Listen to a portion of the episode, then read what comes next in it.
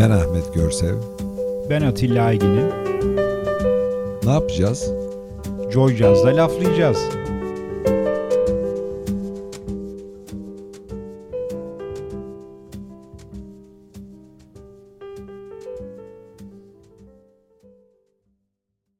Sevgili laflayacağız dinleyicilerim. Yepyeni bir programda yine sizlerin karşısındayız. Ee, İkinci yenisi, dönem. Evet. Üçüncü dönemin evet, üçüncü ikinci dönem. programı. Evet. Toplamda baktım ben şimdi 77. programa 77. Gidiyoruz. program olacak bu akşam. Evet. E, yine çok kıymetli bir konuğumuz var. E, Ahmet kim? Hakan Lik. Hoş geldin Hakan. Hoş bulduk. Çok teşekkür ederim davet ettiğiniz için. Ya Hakan zahmet ettin. E, kaydı e, Göktürk, Göktürk stüdyolarında yapıyoruz. yapıyoruz. Evet. Göktürk'te bir kısım programlar benim evde, evet. bir kısım programlar Atilla'nın evinde oluyor. Ev stüdyosu ev devam. Stüdyosu. Devam evet. E, vallahi ilginç bir program olacak. E, konudan konuya atlayacağız ama e, isterseniz her zaman yaptığımız gibi bir eğitim hayatıyla e, giriş Tabii. yapalım, girizgah yapalım. Memnuniyetle. E, yani 1965 yılında İstanbul'da doğdum. E, ilk e, öğrenimi Beyazıt İlkokulu'nda yaptım. E, lise hayatım Vefa Lisesi'nde geçti. Daha sonra bir gemi inşa eğitimi aldım İstanbul Teknik Üniversitesi'nde. Vefa Lisesi de o zaman yani hala zamanının bilmiyorum hala Hala da iyi evet. En iyi okullarından bir tanesi. Yani iyi olmaya çalışıyor. İyi bir okuldu. Yatılı bölümü vardı. Ee, çok enteresan ama tabii 80 öncesine denk geldi. Benim ortaokulla beraber başladı Vefa Lisesi e, şey dönemim.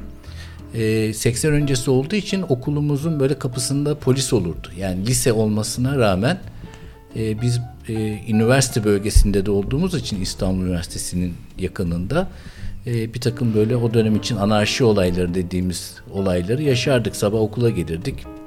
Okul kapatılmış. E hadi evinize gidin.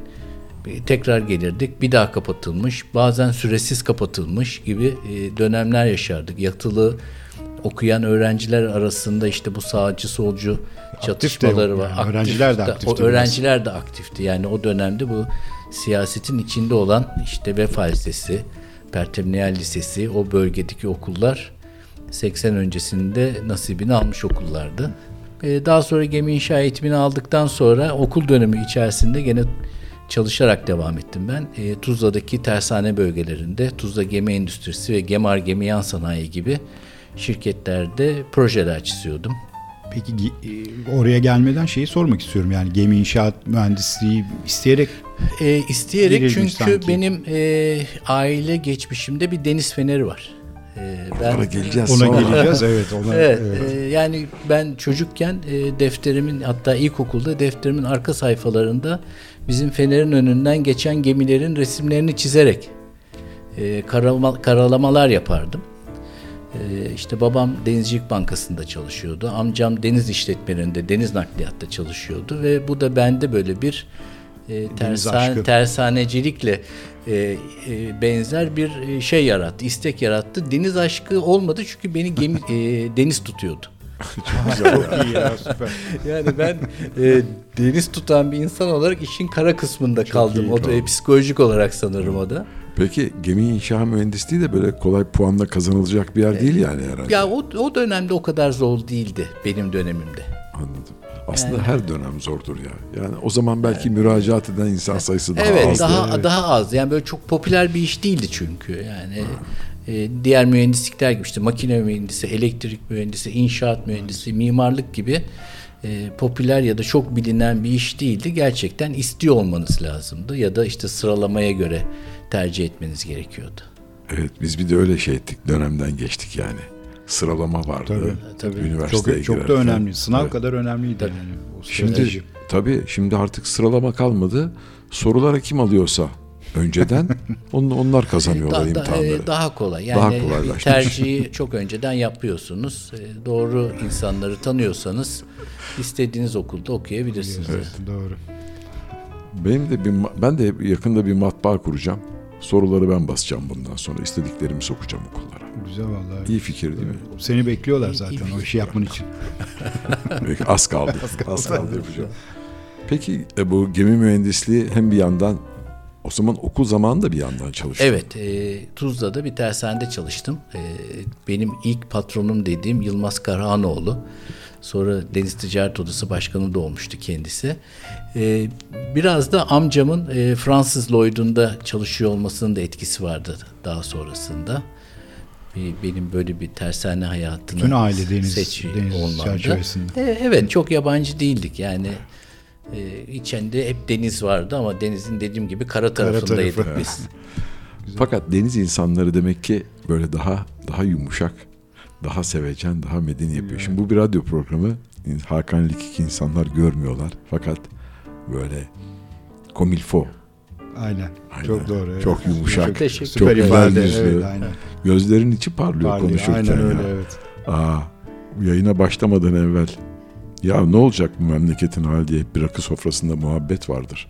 Bizim rakı soframız yok bugün ama öyle bir muhabbet yaptık. O kadar güzel şeyler söyledi ki. Evet. İçimize, içimizi içimiz, açtı biraz. İçimiz açıldı. Kara bulutları üfledi bizim için.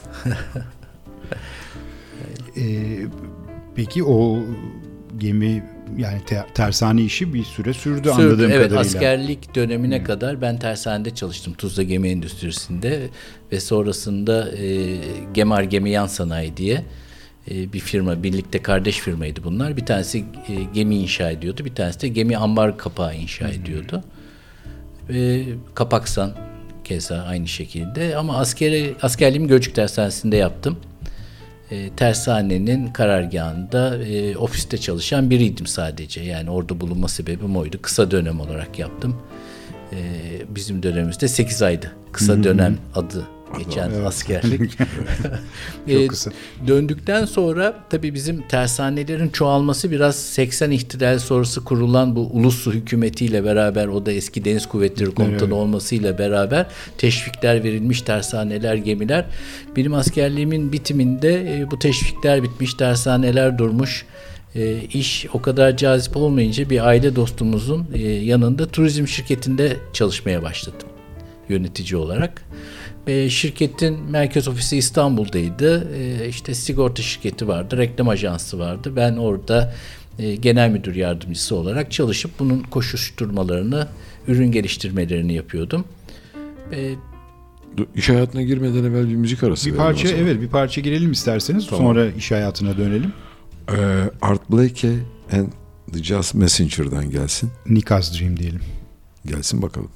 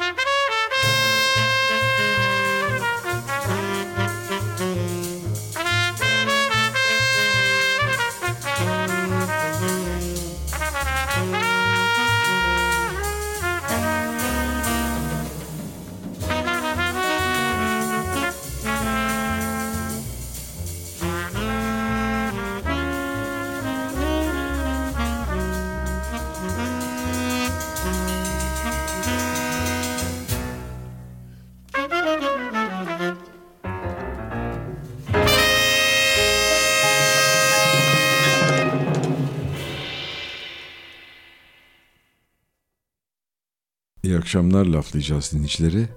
Atilla Aygin'in parçaları seçti. Ee, ben Ahmet Görsev. Ahkam kesiyorum gene. Ee, sevgili misafirimiz Hakan Lik.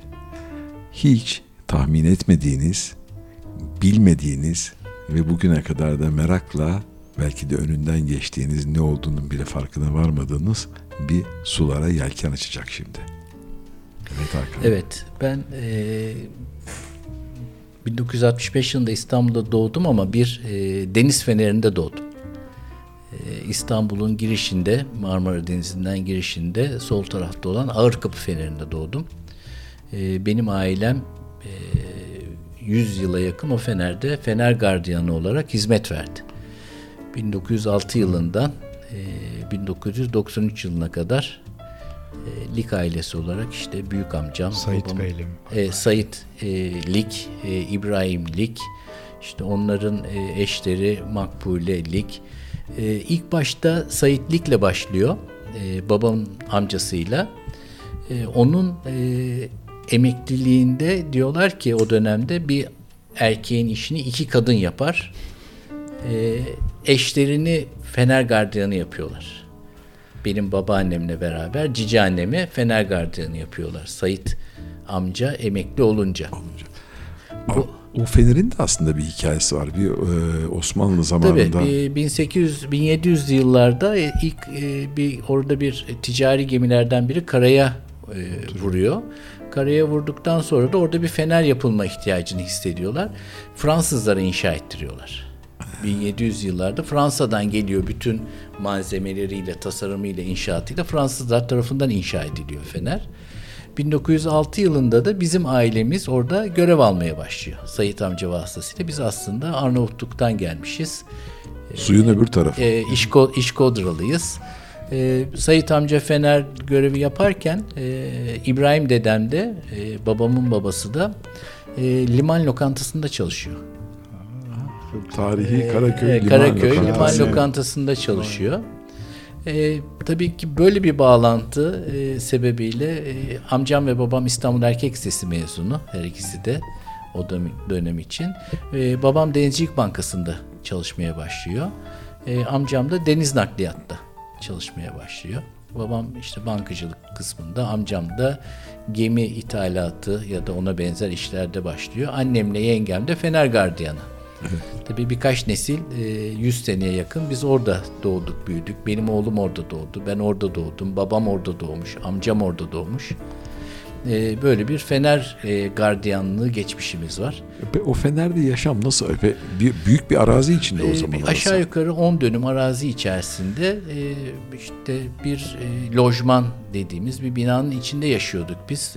Şehrin tam göbeğinde ama bir o kadar da kopuk, kopuk. bir hayat yaşıyorduk e, işte Fenercinin çocukları derlerdi bize. E, mahallede öyle bir enteresan durum vardı. Yani çünkü e, apayrı bir gizemli bir işti aslında Fener e, gardiyanı olmak ve orada yaşamak.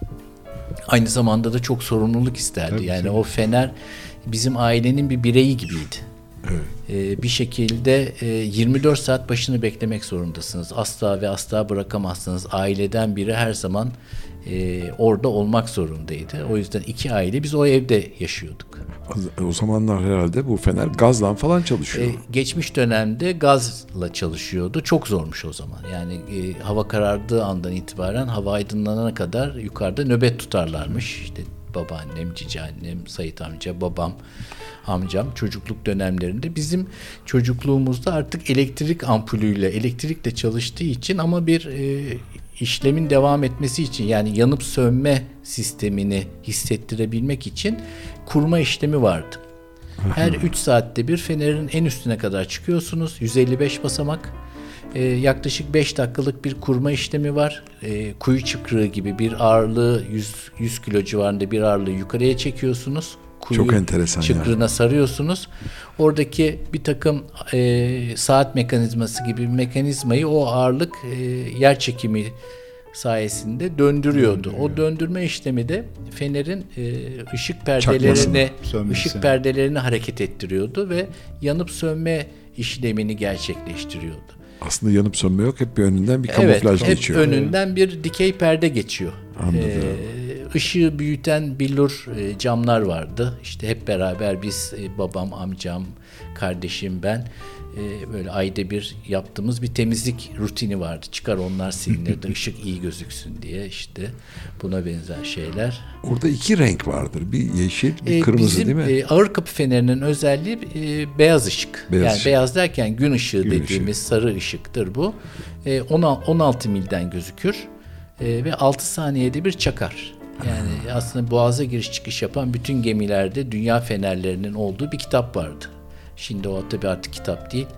E, herhalde Elektronik muhtemelen bir elektronik şey, bir ortamda. E, fenerin gözükeceği mesafe ve çakmasına göre ne- nereden hangi boğazdan giriyor ve hangi fener olduğunu tespit edebiliyorlardı o dönemde. Çok enteresan. Çok enteresan. E, tabii biz e, en son annem orada görevliydi. Annem emekli olduktan sonra e, 93 yılında e, zaten otomatik hale dönüşmüştü.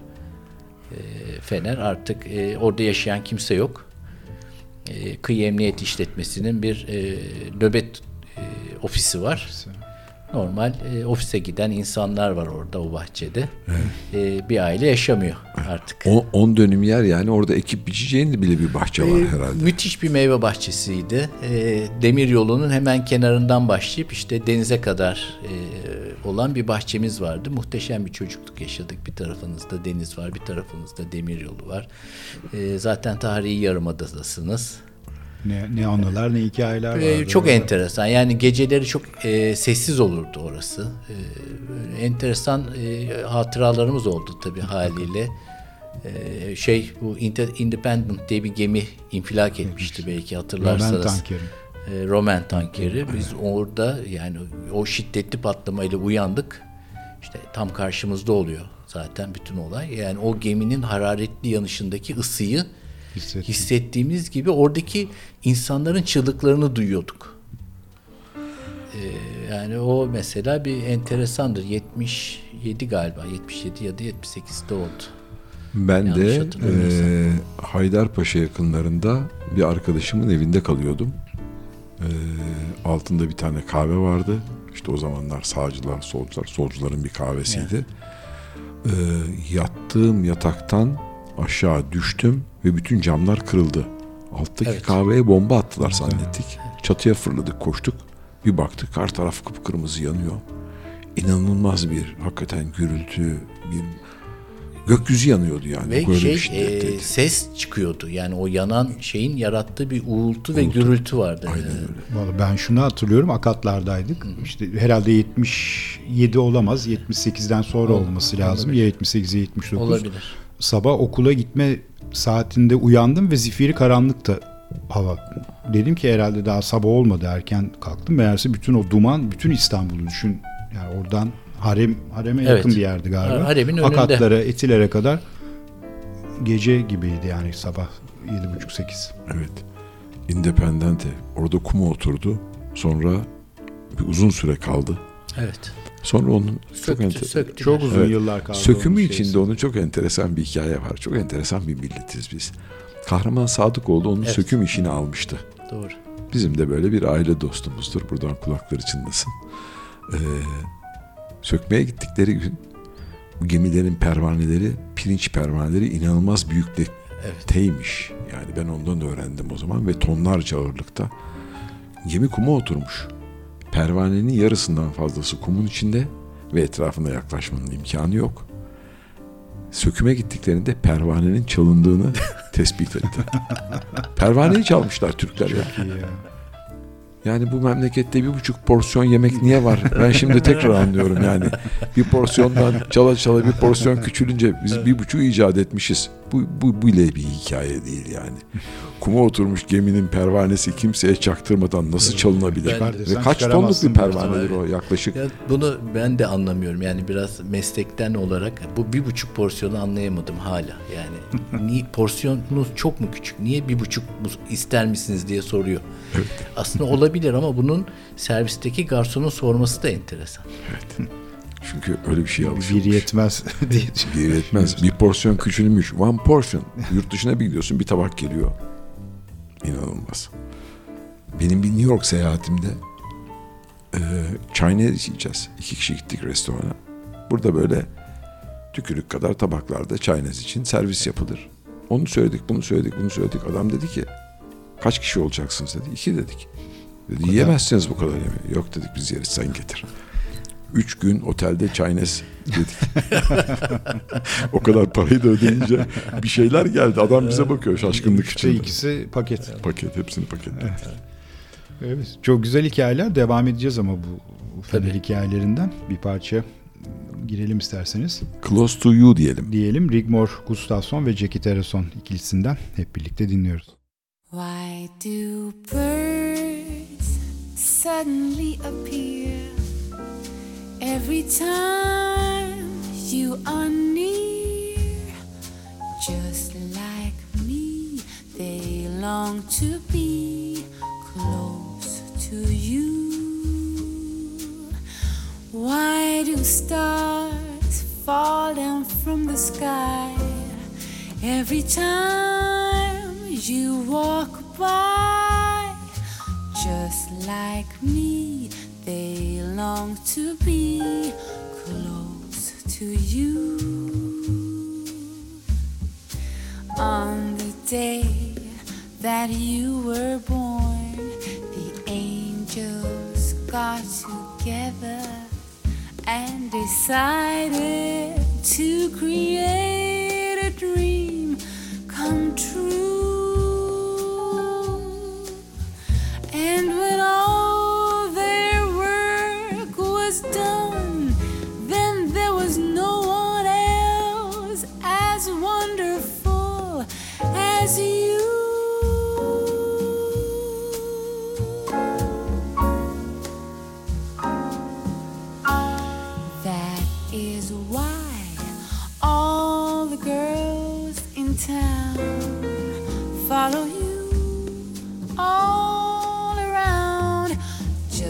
like me, they long to be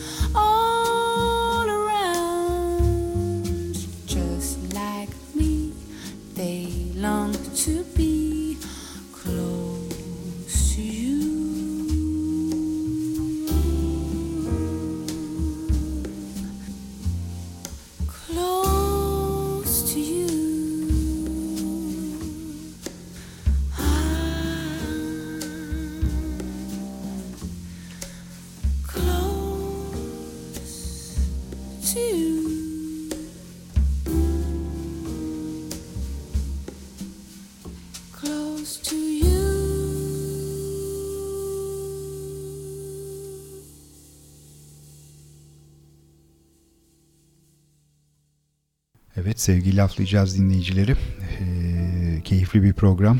Yine karşınızdayız. Bu akşamki konuğumuz sevgili Hakan Lik. Bir de şeyi soracağız şimdi. Lik soyadı nereden geliyor? Demlik. evet. Hakan, Hakan bir şey vardı. Cemlik, çaydanlık bilmem ne. Evet, demlik. E, lik soyadı biz e, Arnavutuz, e, İşkodralıyız. E, orada e, Likalar diye bir e, soyadımız varmış hmm. bizim. İşte bu İstanbul'a geldikten sonra e, işte dedemin e, babası Abdi. Bu arada babamın dedesinin adı Abdi. İstanbul'a geldikten sonra e, soyadı kanunu sırasında lik soyadını almışız biz. Türkçedeki anlamı birlik. Arnavutluk'taki anlamı lika. Lik adını böyle almışız. Bunu tabii ömür boyu yaşıyorsun. Yani biraz anlamsız bir kelime olduğu için e, eskiden mektuplar gelirdi. İşte Hakan Dik, Hakan Fik, Hakan Lik yani neyi nasıl tutturursa artık. o kulağına ne şey geldiyse. yani yazı, klavyede nasıl Klavye. olduysa ya, nasıl denk geldiyse yazıp gönderiyordu. Gönderiyordu. Valla peki şimdi bu Deniz Feneri hikayelerini dinledikçe böyle benim gözümde bir, bir film sahnesi gibi evet. bir şey oluşuyor. E, çok geçmişte filmler de çekilmiş. Mesela bu e, Topkapı filmi vardır çok ünlü. O filmde bir takım koşma ve kaçma sahneleri Fener'de, e, Fener'de geçmiş. E, daha enteresan mesela ve kapıyı çalarlardı. İşte cami zannedenler olurdu. Namaz kılmak isteyenler olurdu. Feneri cami minaresi zannedenler olurdu. İşte nerede abdest alabiliriz diye soranlar oluyordu. Gezmek isteyenler oluyordu. Halbuki orası e, dışarıya kapalı, kapalı bir... bir kamu alanı. E, yani neticede e, normal e, insanların girmemesi gereken bir yer. Aslında orada çok güzel fotoğraf da çekilir. Kesin. E, müthişti bizim için bir cennet bahçesiydi. Yani e, her türlü meyvenin yetiştiği Topkapı Sarayı'nın e, dibinde e, çok şanslı bir çocukluğumuz oldu. Bir Kesin. tarafınız deniz, bir tarafınız e, Topkapı eski Sarayı İstanbul. ve tren yolu, eski İstanbul. Bizim çocukluğumuz o surların tepesinde geçti. Hakan bir tarafında da hastane var. Evet bir tarafımızda da e, bahçenin bir duvarını e, Zührevi Hastalıklar Hastanesi e, oluşturuyordu. E, o dönem bizim çocukluğumuzda işte e, tedavi gören, işte e, yakalanan hayat kadınlarının getirilip muhafazaya alındığı bir hastaneydi. Aslında biraz cezaevi benzeri bir hastaneydi Zührevi Hastalıklar Hastanesi. E, bu yakalanan insanların e, yatak odaların ya da koğuşlarının camları da bizim bahçeye bakıyordu. Biz çocukken voleybol oynuyorduk. Orada küçük bir voleybol sahamız vardı. Bize laf atıyorlardı. Biz utanıp eve kaçıyorduk. Veya Fener'e. ya, ya da Fener'e. Ee, enteresan hemen karşımızda da askeriye vardı aslında. Ee, bizim tren yolunun öbür tarafında. Bir gece böyle bir takım sesler geliyor. Bir, bir baktık tabii babam yani biz o zaman çocuğuz e, bizim bahçeden hastane duvarına bir ağaç kalas e, koymuş askerler. Kadınların olduğu ikinci kata cama tırmanmışlar. Çok güzel ya. hastane burası. hastane evet. Ee, askeriyenin bir tanesinde çok içki içiyorlar. Komutan bunun önüne geçemiyor. Duvara yazı yazıyor. Ee, içki insanı öldürür diye. Ertesi sabah bir kalkıyor. Altında başka bir yazı daha var. Asker ölümden korkmaz. Burada da askerler öyle. Evet. Korkmaz. korkmaz. Korkmaz. Kesinlikle. Peki bu şimdi Fener gardiyanlığı deyince tamam yani Fener'i hani kullanan, iş, işleten demek çok ha, doğru evet, değil doğru. ama ee, yani aslında Fener'in Fener... işlemesini sağlayan evet. insanlardan bahsediyoruz. Bu şimdi bu ciddi bir sorumluluk. İşin hani zor kısmı şaka, oydu zaten. Ee, yani bir iş e, değil. biraz sorumlu bir insansanız onun mutlak surette hava karardığı andan hava aydınlanana kadar e, işleyişinin durmamasını sağlamanız gerekiyor. E, bu da e, biraz endişe yaratabiliyordu. İşte elektrik kesilebiliyor. O zamanlar gaz lambası kullanıyorsunuz ya da sonrasında jeneratör oldu. Jeneratörün devreye girmesinde sıkıntı olabiliyordu. O süre içerisinde çok hızlı bunları çözmeniz lazımdı. Bu da e, ailecek bizi biraz e, strese sokabiliyordu Sok. bazen. Peki bu iş nasıl oluyordu? Yani böyle mesela her gece bir nöbetçi mi olurdu? E, aslında e, oradaki resmi Sistem olarak e, fenerci olan son iki kişi benim annemle yengemdi. Ondan önce babaannem, cici annem, ondan önce işte Sayit babamın büyük amcası Sayit amcaydı. E, biz e, bütün aile olarak e, bu sorumluluğu hissedip ve ona göre çalışıyorduk. Yani kurma işlemi denilen bir işlem vardı Fener'de. E, işte hava karardığı zaman şalteri kaldırıyorsunuz, lambası yanıyor. Ama o yanıp sönmeyi e, oluşturan orada bir e, dikey perdeler vardı, mekanizma vardı ve onun çalışması için bir 100 kilo civarındaki bir ağırlığı kuyu çıkrığı şeklinde yukarıya sarıyordunuz. O yer çekimi gücüyle aşağı inerken de o mekanizmayı Kaç saatte bir oluyor bu kuruma? 3 e, saatte bir yukarı çıkılması hmm. gerekiyordu. 155 basamak. Biz işte ben, kardeşim, iki aile orada yaşadığımız için amcamlarla beraber. İşte ben kardeşim, ablam, e, amcamın kızı, öbür ablam. Aslında biz e, iki kardeş, dört kardeşdik. Yani ikisi amca çocuğuydu ama e, aynı evde büyüdüğümüz için hala kardeştik Kardeş. biz. Bununla ilgili enteresan bir anım var. Hemen onu anlatayım e, ilkokuldayız. Beyazıt İlkokulu'nda işte dördüncü ya da beşinci sınıfta o zaman e, yavruyduk biz. Yavru kurttuk. E, Çanakkale İntepe e, izci kampına götürdüler bizi. Ediz benim amcaoğlum. E, aramızda 48 gün bizim. İşte orada... Buradan Ediz'e de selam olsun. Ediz e, milli voleybolcudur. Voleybolcudur aynı zamanda. Oradaki hocalardan biri işte kardeş misiniz? Evet kardeşiz. İşte hanginiz büyük? İşte ben büyüğüm. İşte ne kadar büyüksün? 48 gün. Olur mu öyle? Evet diyoruz yani. Bir de öyle bir iddia ediyoruz ki işte ben 48 gün işte 6 Nisan benim 27 Mayıs Ediz'i falan işte yani bir de benziyoruz renkler gözler. Adam şok geçirmişti yani 48 gün arayla doğdu doğduğumuzu sonra amcaoğlu olduğumuzu öğrenince rahatladı. rahatladı. Bütün aile e, sırayla nöbetleşerek işte erken saati e, kızlar yapıyordu ablamla Figen ablam yapıyordu. Sonraki mesela 6'da kuruluyor. İşte ablam veya Figen ablam. E, 9'da Ediz veya ben. İşte 12'deki feneri amcam çıkıyor. 3'teki feneri babam çıkıyor. E, sabah 6'da hala aydınlanmamışsa e, tekrar çıkılıyor Fener'e. E, annemle yengem sadece maaş alıyorlar. Maşallah. onlar kıdemli. evet, kıdemli, onlar evet, kıdemli. Onlar, ama Fenerci onlar. Tabii asıl Fenerci e, e, Sevinçlik ve Feruzanlik. E, annem rahmetli, yengem hala hayatta.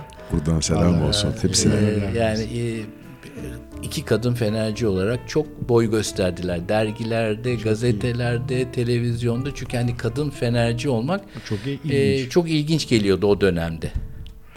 Bu dönemde kadın olmak ilginç geliyor. E, hala, ne yazık ki ne yazık ki hala e, ayrımcılık yapıldığı bir dönem yaşıyoruz. Bir de Fener'in sis durumları var. Evet. Evet.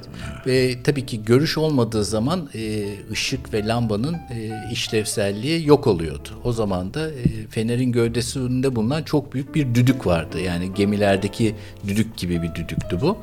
Onun devreye girmesi gerekiyordu. Düdüğü devreye alıyorduk. Tabii düdük sadece sis olduğu zamanlar değil, e, kar ve tipi fırtınalarında da çalması gerekiyordu çocukken böyle geceliğin işte tipi ve kar fırtınasında o düdük çaldığı zaman çok enteresan duygular yaşatıyordu bize. E, ninni gibi geliyordu açıkçası o sis düdüğünün sesi bize. Evet. Ben şimdi mesela o düdük sesini hiç hatırlamıyorum nasıl bir şeydi yani böyle. Herhalde e, hala çalıyor. Hala tabii. çalıyor. Tabii tabii evet hala çalıyor. Evet. Biz de çünkü fotoğraf çekmeye böyle sisli havaları, hmm. kurt sisli havaları evet, severmiş. Sever. Evet. Biz de çıkıyoruz öyle havalarda. En güzel fotoğraflar o zamanlar çekiliyor. Kesin. Düdük sesine şimdi bu bir dahaki gittiğimde oralarda Dikkat kulak etmek, vereceğim. Kulak, evet. kulak kabartmak lazım. E, peki bir şey soracağım. Şimdi günümüzde de hala deniz fenerleri Tabii işlevini, işlevini yapıyor. Tabii artık son derece elektronik e, sistemler var. Yani e, ne kadar ihtiyaç var onu bilmiyorum ben.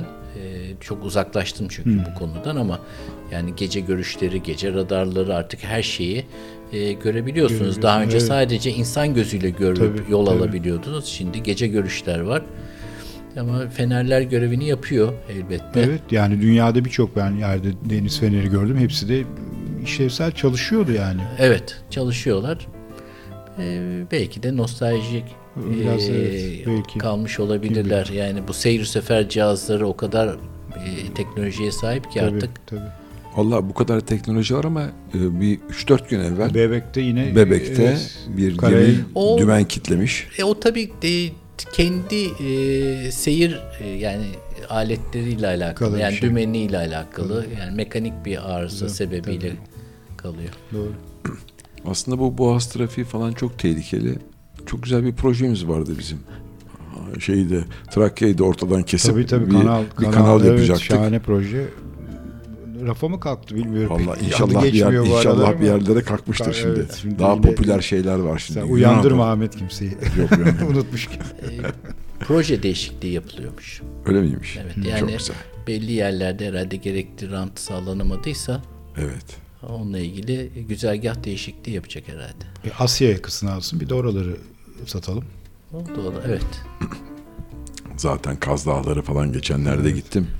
Yani Oralar bir acayip olmuş evet.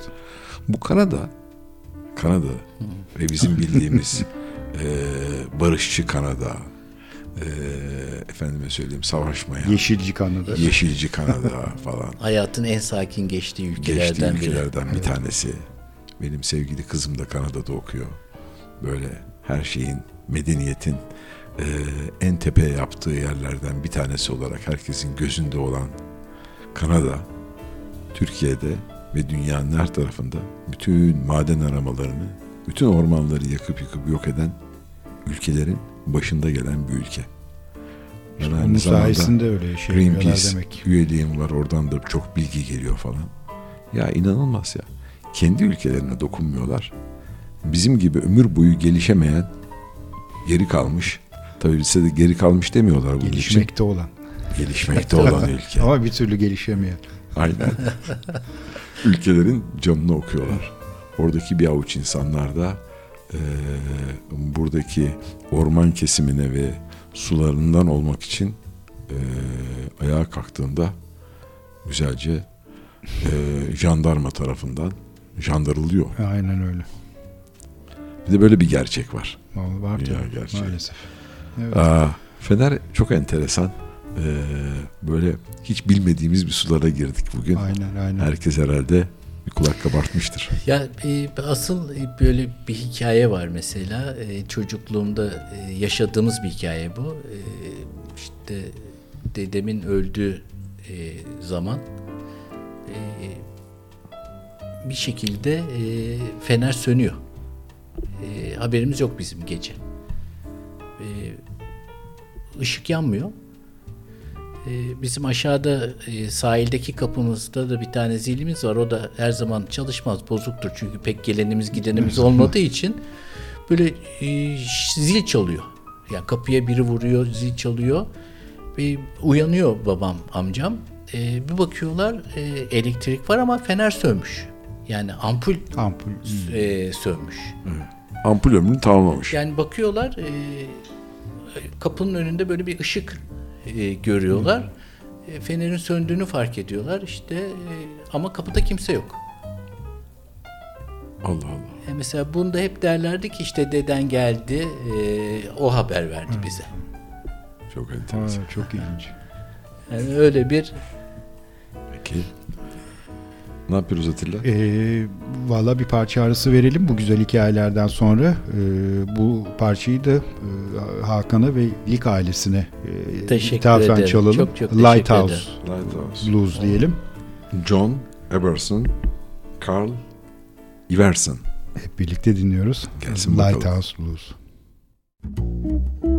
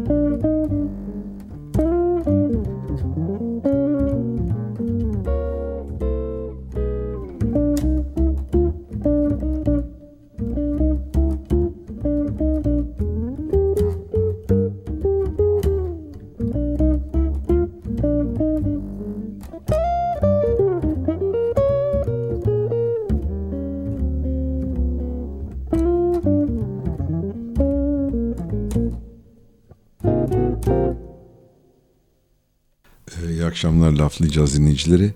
Bu akşam Hakan Liki misafir ettik. Suyun öbür tarafından gelen bir aileden. Ee, çok güzel e, ahır kapı Fener hikayeleri. hikayeleri dinledik. Bu hikayelerden biraz daha dinleyelim. Varsa bir iki güzel anın daha. Ondan sonra yavaş yavaş oradan çıkıp iş sularına doğru geçelim. Tabii ki. Ee, çocukluğumuzda e, yani aşağı yukarı 10-11 yaşlarında biz gene e, Fener'i çıkan, kuran e, nöbete dahil olmuştuk. Ben, e, Edis amcamın oğlu, işte ablam, e, amcamın kızı Figen, dört kardeş. E, akşam 6 ve 9 e, kurmaları bize aitti. Bunun bir eğitimi var mıydı yoksa Yok, hep siz e, büyüklerinizden? tabii yani e, aileden gelen Gelen. bir e, eğitim yapılan iş aslında çok basit. Sadece disiplin gerekiyor. Gerektiren Yani şey. o zamanı kaçırmamanız lazım ki fenerin çalışması durmasın. Yani Ama o disiplin bugünkü hayatına kadar gelmiş vaziyette. Yani Onu sonradan gireceğiz o işlere. muhtemelen e, tabii onlu yaşlardayız. 11-12 yaşındayız. E, 9 akşam 9 hava kararmış. E, fener e, ev e, 10 dönümlük bir bahçe ama geceliğin de bir o kadar ıssız bir yer. E, böyle yağmurlu hava, soğuk hava, fırtınalı, hafif rüzgarlı böyle evin e, kapısından çıkıyoruz. Fener'e gitmemiz 50-60 metrelik bir patika yol. E, yaklaşık işte birkaç dakikalık bir mesafe. Hızlıca çıkıp Fener'in kapısının o ağır demir kapısını anahtarı deliğini tutturup o çünkü e, ıssız olması sebebiyle aslında korkuyorsun. Yani biri var mı yok mu işte e, hayalet mi var bir şey mi çalıların arasından bir şey mi çıkacak? Rüzgardan, Ee, fırtınadan yani ağaçlar mı oynadı? O ağaçlar çocuksun yani böyle heyecanlı bir şekilde evin kapısından çıkıp fenerin kapısına ulaşıp Islık çala çala e, korkuda. anahtarı denk getirip o ağır kapıyı açtıktan sonra koşarak feneri çıkıp tekrar inip o bahçeden tekrar eve gelme esnasında çok heyecanlı geçerdi. E, e, açıkçası korkardım ben. E, tabii bunu evdekilere de belli etmezdim bir yandan. Yani ya ben korkuyorum çıkmak istemiyorum da diyemezdik. Tabii Ediz'le beraber e, aramız yaş e, 48 gün aramız aynı yaştaydık biz. E, bazı oyunlar yapardık kendimize o Fener'e çıktığımız ve kurduğumuz dönemlerde işte en hızlı kim çıkacak? İşte kapıdan çıktın, Fener'e ulaştın, 155 basamak tırmandın, kurdun, tekrar koşarak aşağı indin ve evden içeri girdin. Rekor denemelerimiz olurdu işte 4 dakika, 5 dakika, işte 6 dakika gibi. Eksik, eksik kurda rekoru kıracağım diye bir şey de yok. Gö- görevi tam yapmak zorundasın. Yani o, o düşünülemezdi bile yani aslında. Ee, bazen okuldan gelirdik biz Ediz'le. Saat işte hava kararmış. Annemle yengem bir şekilde dışarıdalar. e, misafirliğe gitmişler. İşte Fener'e çıkılması lazım. Ediz'de böyle aramızda bir e, anlaşırdık. Sanki böyle tartışmış ve kavga etmiş gibi e, bir olay yaratırdık. Ve birimiz bir odaya gider, birimiz bir odaya gider. Ablam gelir. işte hadi oğlum Fener zamanı. Ben çıkmayacağım Ediz çıksın. Ediz'e gider. Ben çıkmayacağım Hakan çıksın. Ablam söylene söylene çıkar Fener'i kurardı. Biz tabii tekrardan hiçbir şey olmamış gibi Ediz'le eğlenirdik. Girince bu sefer iyice kızardı bize. Hakan bu işin bir denetimi var mı? E, ya kıyı, denetim derken kıyı emniyete bağlısınız. E, yani mutlak surette aksamadan devam edilmesi gereken bir iş bu. Kı- annem ve yengem son memur oldukları için emniyet sandığına bağlı kıyı emniyet çalışanı olarak gözüküyorlardı. E, ya biz e, yani lig ailesi olarak e, hiç denetime girmedik. Çünkü her şey düzenli Düzgün ve işledi. zamanında yapıldığı için o fener yandığı sürece, görevi aksamadığı sürece bir problem olmaz. Problem. Denetim değil de bakım zamanları Hı, vardı. mutlaka. İşte dışının boyanması, Olması. içinin boyanması, mekanizmanın kontrolü böyle bakım zamanında e, gelip destek verilirdi. İstanbul'da çok fener var. Değil Mutlaka mi? evet. Evet.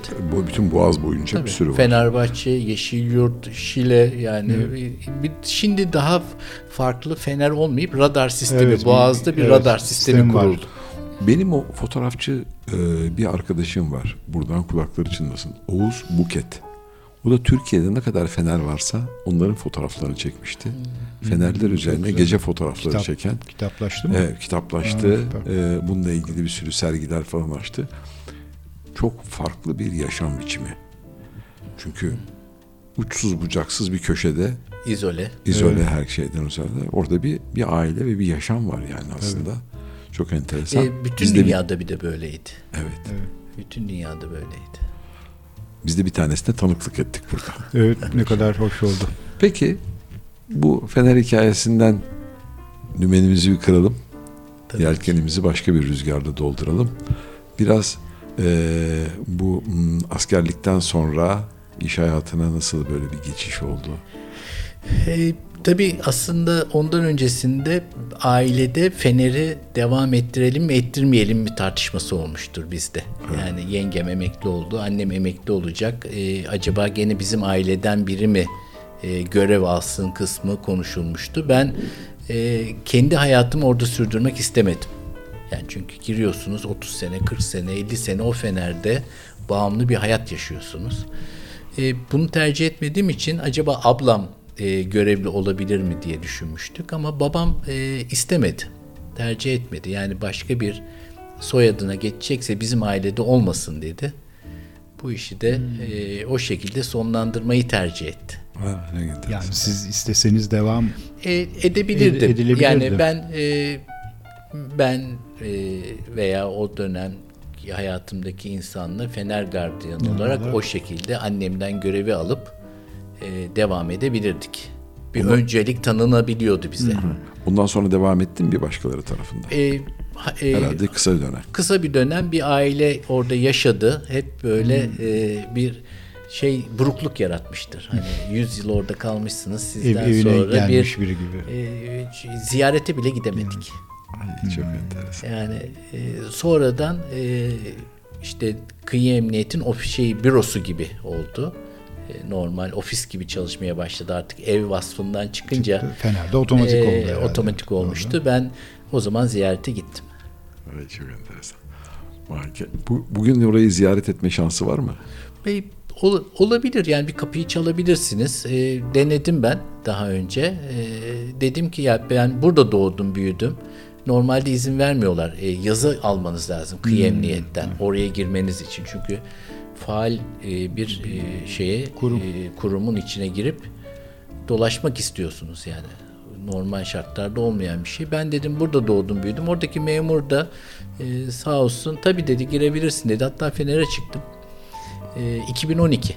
2012. 10 sene önce e, işte şimdiki kız arkadaşım yanımda Rayna işte ona anlatıyorum işte benim çocukluğum burada geçti Fener şöyle Fener'in üstüne çıktık indik eve girdik bu evde doğdum ben dedim işte bak şu kapıda dedim bizim boy çentiklerimiz var işte 5 yaşında, 10 iyi yaşında, ya. 12 yaşında eskiden e, çentik atılırdı Evet, biliyorsunuz. hatırlıyorum biz de yapardık. Evet, biz yapardık. Çentikler duruyor hala bu arada. Çok Sadece iyi üst, üstü boyanmış. Boyanmış. Süper. Süper, süper hikaye. Yani Ee, güzel. en son 2012 yılında e, böyle bir ziyarette bulundum. E, o şekilde bitti. Kapattık. kapattık Fener konusunu. Evet. Peki sonra bir şeye girelim mi yavaştan? Ee, Bu gece hayatı, yeme içme sektörü Tabii ki. Ee, ben e, turizm şirketinde çalışmaya başladım askerden sonra. işte e, şirketin e, reklam ajansı, e, sigorta acentesi bana bağlıydı. E, hatta bu reklam ajansı bana bağlı olduğu için işte gazete ilanları şu bu falan derken A grubu bir seyahat acentasıydı. 89 yılında e, haç organizasyonlarını Diyanet serbest bıraktı. E, belli bir e, kontenjanı da A grubu acentalara verdi. E, döviz yılda ne kadar döviz getiriyorsanız döviz alım belgelerini beyan ediyorsunuz. Bunun karşılığında size bir kontenjan veriyorlardı. En büyük döviz getiren acentalardan biri bizdik. E, 4500 kişi kontenjan verdiler bize. Vay vay vay. E, 89'da 4500 kişiyi hacca götürebilirsiniz. Kaç otobüs yapar? Dediler. Bunun bir kısmı e, uçak yolcusu yaklaşık 500 kadarı.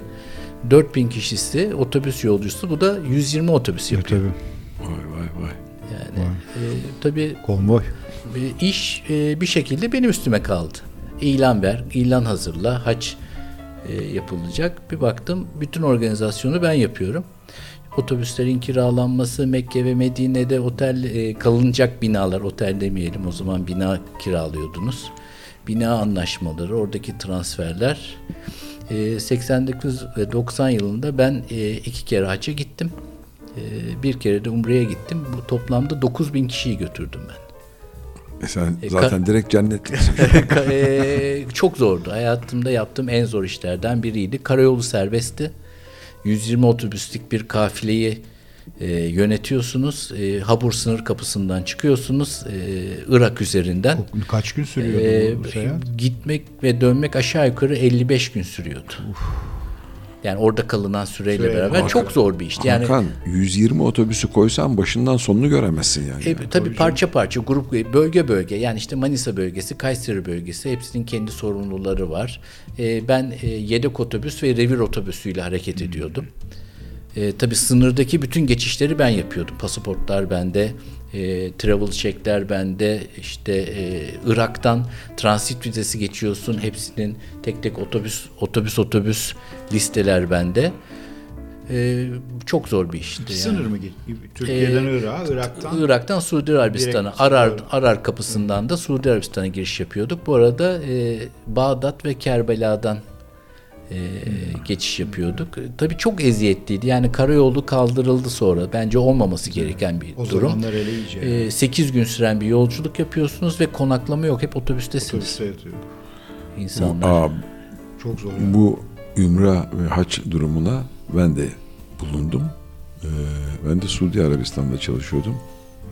O zaman işte İstanbul'dan arkadaşlar geliyordu. Hadi bizi götür. Ya hayatımda gitmemişim. Nereye götüreceğiz, ne yapacağız falan. Enteresan. Fakat şuna şahit oldum o zaman. Hmm, işte 5000 kişi geliyor. 4900 kişi dönüyor. Evet, e, ölüyorlar. Ölüyorlar. Bir kısmı da ölüyorlar. Bir de böyle, böyle bir şeylerin sorumlulukları var. ciddi bir- E, tabii şey e, var şimdi orada e, İlahiyat Üniversitesi'nde okuyan e, Türk öğrencileri ben işe alıyordum. E, kaybolan veya ölen hacıların işlemlerini yaptırmak için mesela gece e, akşam oluyor. E, kocası geliyor, karısı yok, karısı geliyor, kocası yok.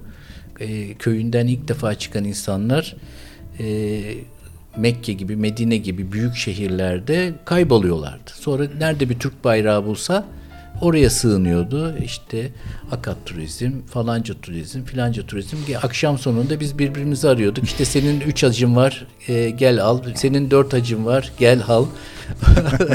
Böyle kaybolan hacı adaylarını e, akşam topluyorduk oradan. İlan. Ee, İtina ilancı Tabii bulunur. e, vefat edenler oluyordu elbette çünkü yaş e, yani bizim e, maalesef Sıcak Türk hava. acılarımız e, bu yolculuğu yapan bu farzı yerine getiren en yaşlı e, insanlardan kafileden oluşuyordu.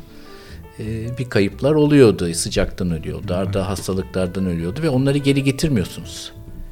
E, Aa, ölenler e, orada gömülüyorlar. Sadece ölüm belgesini alıyorsunuz. Çok Ee, ilginç. bir otobüs diyelim ki 40 kişi ise 40 kişi girdi 40 kişi çıkmak zorunda. Ancak ölürsen o otobüs 39 kişi olarak çıkabiliyor ölüm belgesiyle beraber. Yoksa bütün otobüsü tutuyorlardı bırakmıyorlardı. Kaçan biri varsa otobüsün tamamı çıkamıyordu.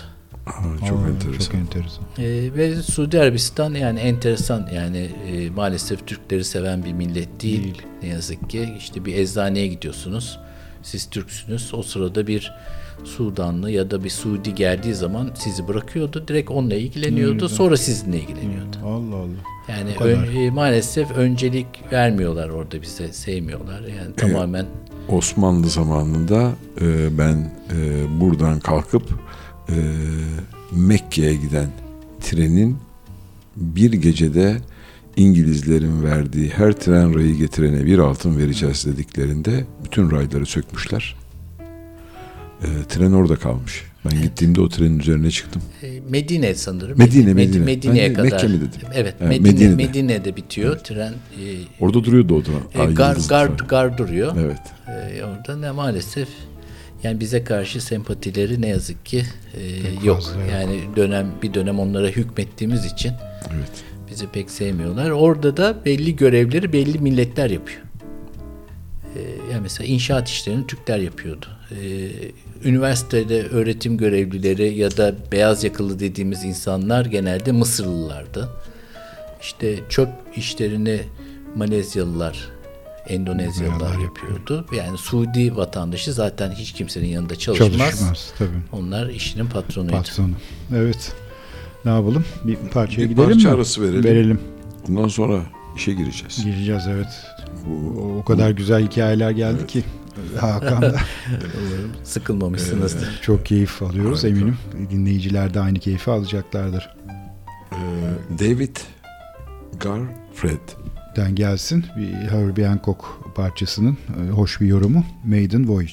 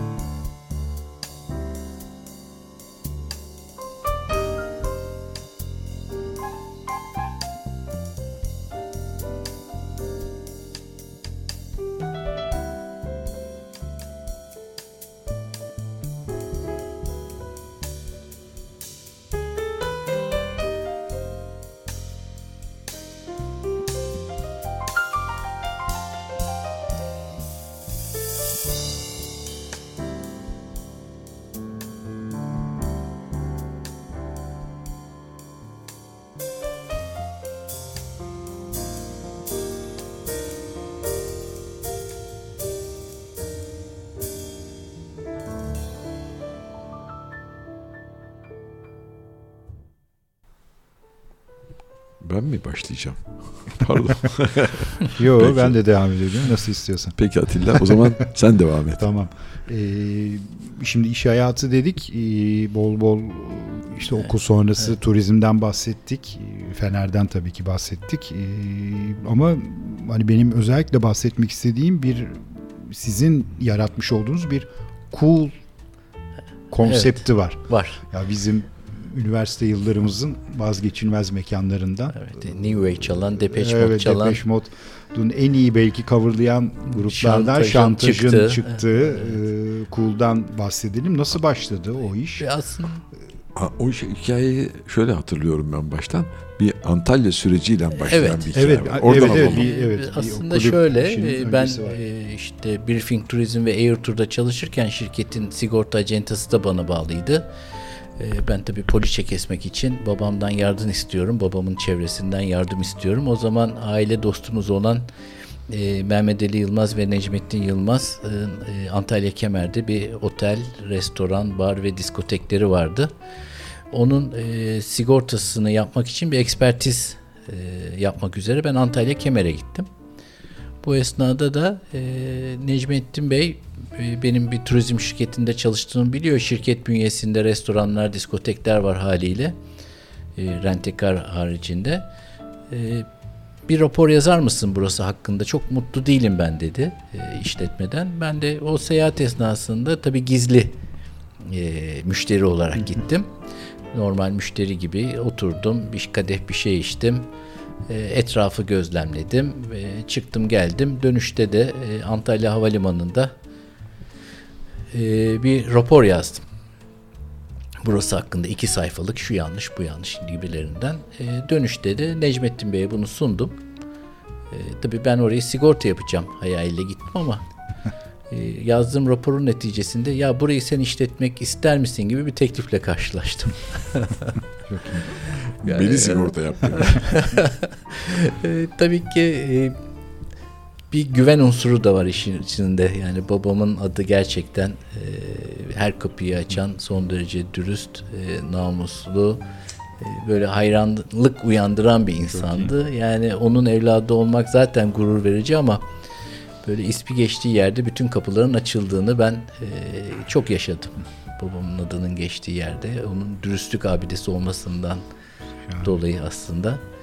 E, yaşım 27 o zaman ve ya ben bu riski almayacaksam ne zaman yapacağım gibi bir cesaretle e, işte Mart ayıydı herhalde ya da Nisan başı e, arabamın arkasına bir ip gerdim.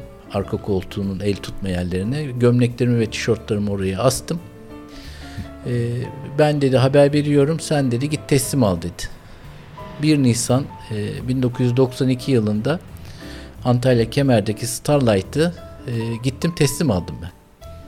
Gerçekten de teslim ettiler. Çünkü orada enteresandır yani telefon geliyor e, Necmettin Yılmaz'dan. E, tereddütsüz anahtarı bana verdiler. Evet. Kim geliyor, ne oluyor Falan bilinmiyor yok bile tabii. falan yok yani. Ben orayı aldım, e, bütün personeli topladım. İşte kendimce bir dükkana çeki düzen verdim. E, elektrik altyapısı, ışıklar her şey e, hatasız kusursuz olmalı. Böyle bazı takıntılarım vardı. Asla bir ampul e, sönmeyecek. Sönük olmayacak. yani her şey e, ip gibi olacak. Her şey çalışacak, her şey yanacak. E, DJ olarak çalışan Tolga diye bir çocuk vardı orada. Tolga İnce. E, 92 yılında Tolga kaç yaşında? Tolga 72'li 20 yaşında. Boğaziçi'nde okuyor o zaman. E, Robert Kolej mezunu. Müziği o yapıyor. Akşamları bir diskotek var. Kapalı diskotek bize ait. E, bana dedi ki ya dedi benim bir arkadaşım var adı Kıvanç. E, biz birlikte müzik yapıyoruz. Ben onun ikisini de hatırlıyorum. Daha önceki 91 yılı kışında Plaza Inn diye bir yerde Levent'te Göksel'in arkasında çalıyorlardı. 91'de. Tolga'yı ve Kıvancı orada bir kere dinlemiştim ben Göksel'in arkasında. Getir Kıvancı dedim. Geldi Kıvanç otobüse bindi. İşte klavyelerini falan getirdi. E, biz o Starlight denilen yerde 92 yılında e, Tolga ve Kıvanç müzik yapıyorlar. E, grubun adı da Şantaş. Çok iyi. Aa, O her çıkış şeyi orası. Evet demek. yani Tolga ben e, Starlight'ı devraldım. Tolga ile beraber. Tolga için de DJ. Çok iyi. Arkadaşım var dedi Kıvanç'ı getirdi. E, Kıvanç'la birlikte kurmuş oldukları grubun adı Şantaj. İşte Depeche Mode, U2, The Cure gibi e, grupların coverlarını yapıyorlardı. Her akşam biz müzik yapmaya başladık. Starlight'ta, Kemer'de. Antalya için çok farklı bir şey. Ee, tabii oradaki Kesinlikle. repertuar biraz daha farklı. Ee, yani tabii ki Depeche çalıyor, U2 çalıyor, The Cure çalıyor ama Erasure ya da e, buna benzer Türkçe şarkılar da söylüyorlardı birkaç tane. Yani insanları eğlendirebilmek için. E, saat 9'da başlıyordu, 11'de bitiyordu. 11'den sonra Tolga aşağıda DJ'lik yapıyordu. Sabah 5'e kadar devam ediyordu. Biz e, 7 Kasım'a kadar hiç durmadan devam ettik her akşam. Ve muhteşem bir sezon geçirdik. E, Kemer'in en popüler olduğu o zaman işte Rusların olmadığı, İskandinavların geldiği, Fransızların, İtalyanların evet, geldiği evet. bir dönem müthiş bir yaz geçirdik. Çok para kazandık. Çok para kazandırdık. Ee, sezon bitti, topladık. Geri geldik. Ee, umudumuz e, bir sonraki sene tekrardan dükkanı açacağız ve çalıştıracağız. Yani durum buydu. Ee, Necmettin Bey dedi ki ben burayı Halk Bankası'na sattım. Buyurun buradan yakın. e, tabii benim bir sonraki planlarım bir anda suya düştü yani. E, ben dedim e, içim e, içerideki malzemeleri sizden satın alabilir miyim diye sordum. Tabii ki dedi git dedi ne istiyorsan al dedi. Gittim. E, Tolga ile beraber gittik hatta. E, malzemeleri seçtik. 3-5 hoparlör, amfi falan öyle basit basit şeyler aslında. Koyduk, yükledik bir kamyonete. Kamyonet bizim arkamızda. Geldik. E, o zaman Fener'deyiz hala. Bu arada yani annem babam hmm. Fener'deler. E, 92 e, 93'ün başı. E, Fener'in e, bahçesindeki kulübelerden birine e, malzemeleri koyduk biz. E, ben de Gayrettepe'de oturuyordum. Ediz'le beraber e, kardeşim, amcaoğlum. E, biz çıktık. Böyle Nisan, e, Mart sonu oluyor bunlar. Dedik ki yani işte Tolga Kıvanç var, e, Boğaziçi Üniversitesi var, işte biz voleybol oynuyoruz, beach voleyciler var, işte kendi arkadaşlarımız. E ne yapacağız? Ortaköy ile Bebek arasında bir bar açalım.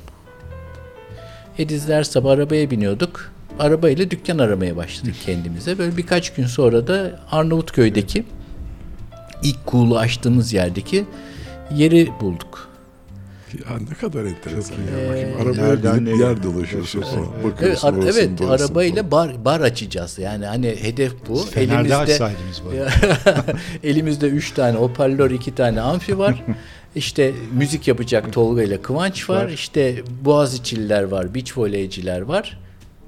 Ve çok iyi niyetliyiz. Yani evet. hiçbir şeyden naif, haberim naif yok. Zamanlar. Ee, Arnavutköy'de o dükkanı buldum. Ee, 28 yaşındayım bu arada. Ee, ruhsat alabilir miyim? Alamaz Tabii. mıyım? Yani şimdiki tecrübelerimin hiçbiri yok. Ee, kiraladık orayı. Üst katta da mal sahibi oturuyor. Öncesinde e, bankaymış. Sonra bir ara kıraathane olmuş. Arnavutköy'de bir yer. Ee, inşaata başladık. Ee, Ali Tuna diye bir mimar arkadaşımız orada Kemer, Starlight döneminde tanıştığımız arkadaşımız aslında. O bize mimari konuda yardımcı oldu ama benim e, gemi inşa sebebiyle zaten ben olayı biraz daha demir, tahta ve taş yapısıyla değerlendiriyorum. Ali abiye de destek verdim. Yani onun imzasını taşıyordu ilk kul. E, bu arada isim yok hala. Yani açacağız e, dükkanı. E, gidiyoruz geliyoruz isim yazıyoruz isim yazıyoruz isim yazıyoruz. Bir gün işte açmaya bir hafta kala e, Ali abi geldi. Kapıdan içeri girdi. Bitmiş artık dükkan. Yani bitmiş halde. Ya dedi çok cool oldu burası dedi. e, dükkanın adı cool, cool oldu. Cool oldu. 93'te ee, açtık biz dükkanı ama öyle bir çalışmışız ki biz orada. E, açılışı yaptık. Esnaf etraftaki esnaf niye siz hala buradasınız dedi bize. Bizi işçi zannetmişler orada. e, tabii mu, e, muhteşem bir e, açılış oldu. Gerçekten e, ufacık dükkan, e, 50 metrekare aşağısı, ne dolar e, 40 metrekare yukarısı, iki katlı. Sahnenin üstü hafif açık çeyrek vaziyette.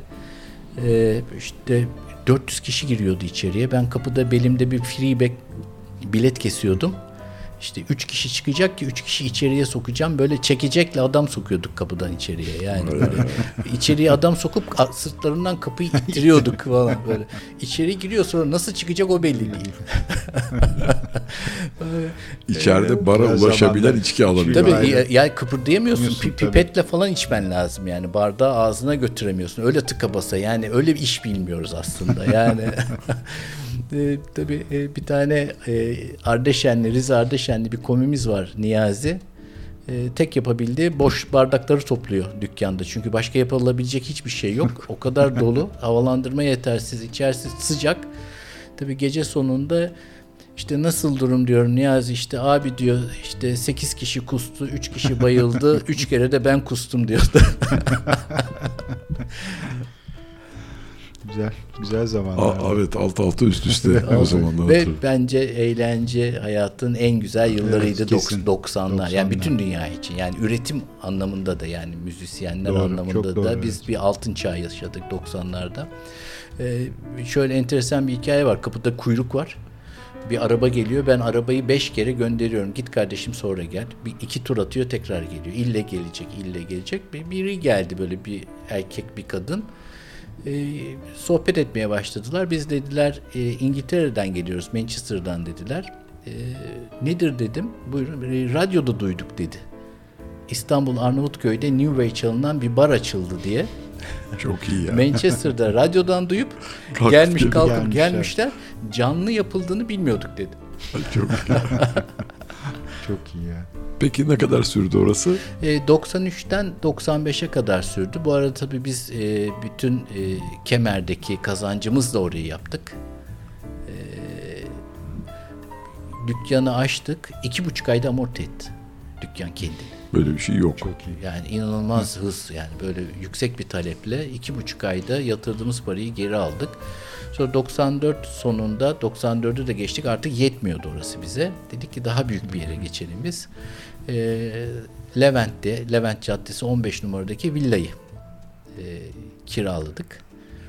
Gene metruk bir villa. E, Kucak Anaokuluymuş daha öncesinde. Orada da gene bir... E, Sokak arasındaydı. Evet köşede. Evet. E, güzel bir yer kiraladık ama meğerse ruhsat alınamıyormuş oraya da. Gene bu sefer ne yapacağız? Turizm Bakanlığı'ndan turistik belge alacağız. O da ayrı bir macera tabii. Ee, çok zor oldu bizim için. Ee, bitirdik, açtık işte inşaatını yaptım. Tabii bütün e, cahilliğimiz tabii yani cahil cesareti dediğim cesaretli bir inşaat yaptık. Konsept olarak da e, çok güzel bir bahçesi vardı Levent'teki kulun.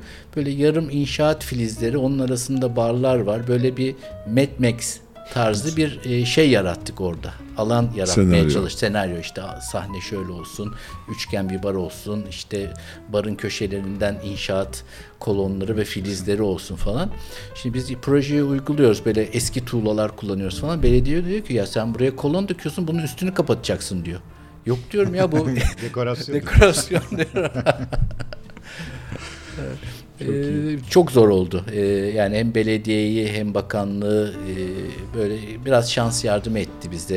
Yani belki de e, acemiliğimizin, toyluğumuzun ve iyi niyetimizin karşılığı. O iyi niyetin e, karşılığı. Gerçekten böyle direklerden döndük. Yani e, açtık sonra bizi kapattılar. İşte ruhsat almadan açamazsın dediler. Böyle kapıya her hafta sonu yüzlerce insan geliyor açıldınız mı diye. Yani o zaman tabii internet yok. Mail denilen bir şey yok. Tabii. Yani cep telefonu Sonra çok yeni başlamış şey. yani. Ee, Ankara'dan e, Turizm Bakanlığı'ndan turistik belgeyi aldık. Açın kapıları biz geliyoruz diye telefon ettik. E, kapılar açıldı. İçeriye insanlar koştu. o şekilde açtık dükkanı. Bu şey vardır. Black Friday. Evet. Onun gibi. Onun gibi biz cool'u gerçekten Black Friday, Friday gibi açtık. Evet, süper. süper. Şahane. Ee, bir parça arası verelim. Sonra Cool'un bugüne geliş hikayesini Tabii de dinleyeceğiz. Tabii ki. memnuniyetle. Bu, bu parça buraya tam cuk oturdu. I have a dream. Aynen. Christian McBride Trio'dan dinliyoruz. Keyifli bir parça.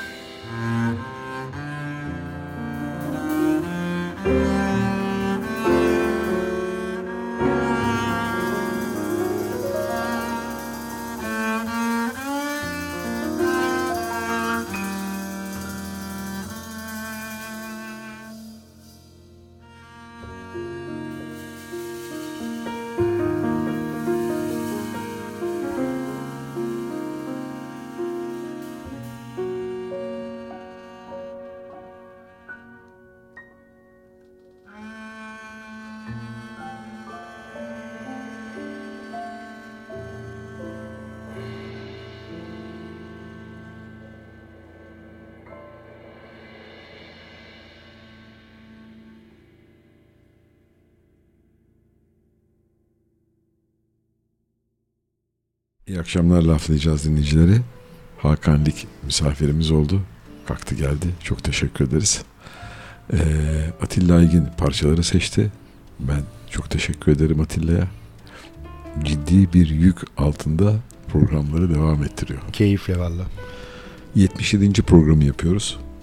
Ee, Kul e, Arnavutköy'de kapattıktan sonra başka bir kul daha var. Ama bu kul bir motor sevdasıyla birlikte ayağa kalktı mı diyelim.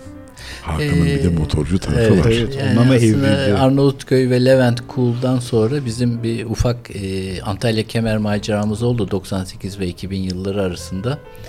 Ama tabii oradaki her şey değiştiği için, her şey dahil ve Rusların geldiği bir sisteme döndüğü için Ne kadar o- kısa bir sürede değişti değil Evet mi o iş? yani bir anda bizim 92 yılında bıraktığımız kemerle e, yedi 98-2002 arasındaki kemer arasında dağlar kadar bir fark olmuş. Çok ucuzlamış, e, basitleşmiş, e, uc- yani kötüleşmiş bir turizm bulduk. E, hızlı bir şey. Bu hak- her şey dahil dedikleri yani. E, Ne yapıyor adam? Bir para veriyor ve ondan sonra e, otelden dışarı çıkmıyor ve etrafa hiçbir faydası olmayan bir e, tatil Turizm seçeneği, turizm tipi. Şimdi Almanya'da biliyorsun okudun mu sen onu? okumadım. Ee, 22 gün her şeye dahil, uçak dahil e, Antalya e, 599 euro. Evet. Alman hükümeti de şey sübvanse ediyor. Bütün Almanlar doğal gaz yakmamak için bu sene Antalya'da olacak bu kış. Bir dakika bir daha söyler misin? Her 22 şey, gün 22 her gün. şey dahil, iç, alkol malkol her şey dahil, yeme içme, uçak 599 euro. euro. 600 euro. E biz de gidelim. İşte bu- buradan gide Yani buradan bir- gidince 6000 euro. Rez- alıyorlar rezervasyonu. Almanya'dan yapma, yaptırırsınız, oluyor gidersin, işte. evet. Evet. Yani benim evimin kirasından daha Öyle, ucuz. Aynen öyle evet. Müthiş.